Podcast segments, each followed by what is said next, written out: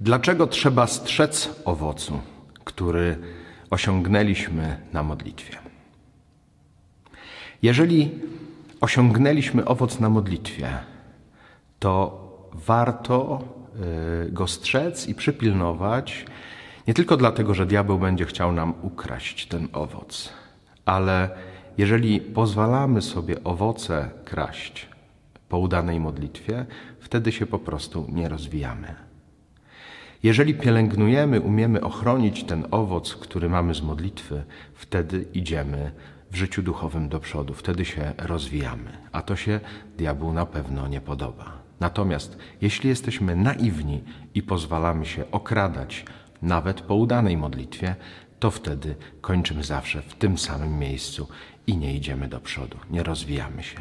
Trzeba bardzo uważać na to, co robimy z owocami modlitwy.